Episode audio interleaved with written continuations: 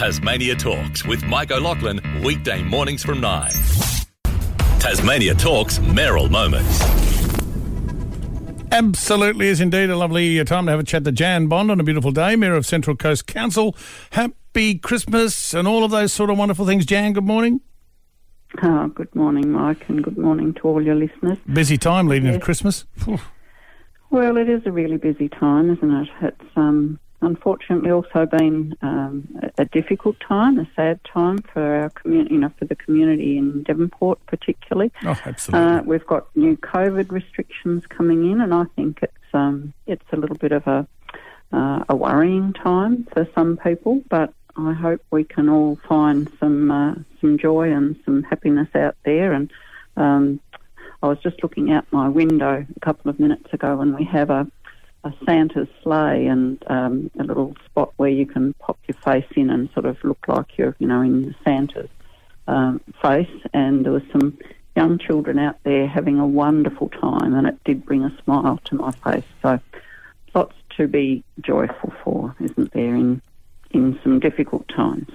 Absolutely, Jan. Um, indeed. Tell me, uh, commencement of some bike pathways. I mean, how's that going? The coastal pathway. I know that uh, you, along with um, Braddon MHR Gavin Pearce, you uh, turned the sod. I remember seeing that photo. That's correct. Yes, that's on the um, Penguin to Sulphur Creek section of the pathway.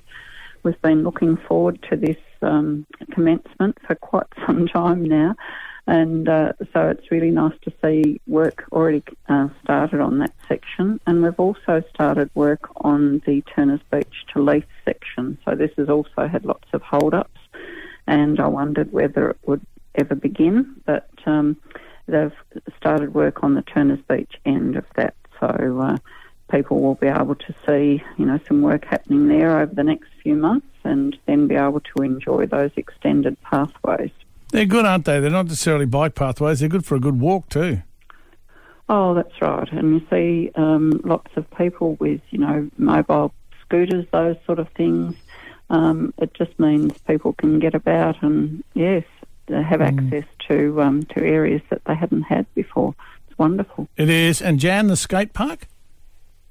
Yes, that's looking really good. It's looking excellent. Huge, actually. There's some. Uh, I'm not a skater at all. I'm not likely to be, but there's some. Uh, Oh, same here. hu- yes, there's some uh, great buildings there and some structures. So I think that will be really welcome. And I know that they were working very hard to try and get it open by uh, Christmas Eve. So um, any day, I think people should be able to uh, go down and use the, the new skate park, which will be great over the summer. I think so. And tell me the Disability Access and Inclusion Survey. Tell me about that. Yes, so we've got a um, disability access and inclusion working group together. So that involves members of our community and uh, some staff, and we're looking at uh, the sort of you know council services to make sure that people with disabilities can access them.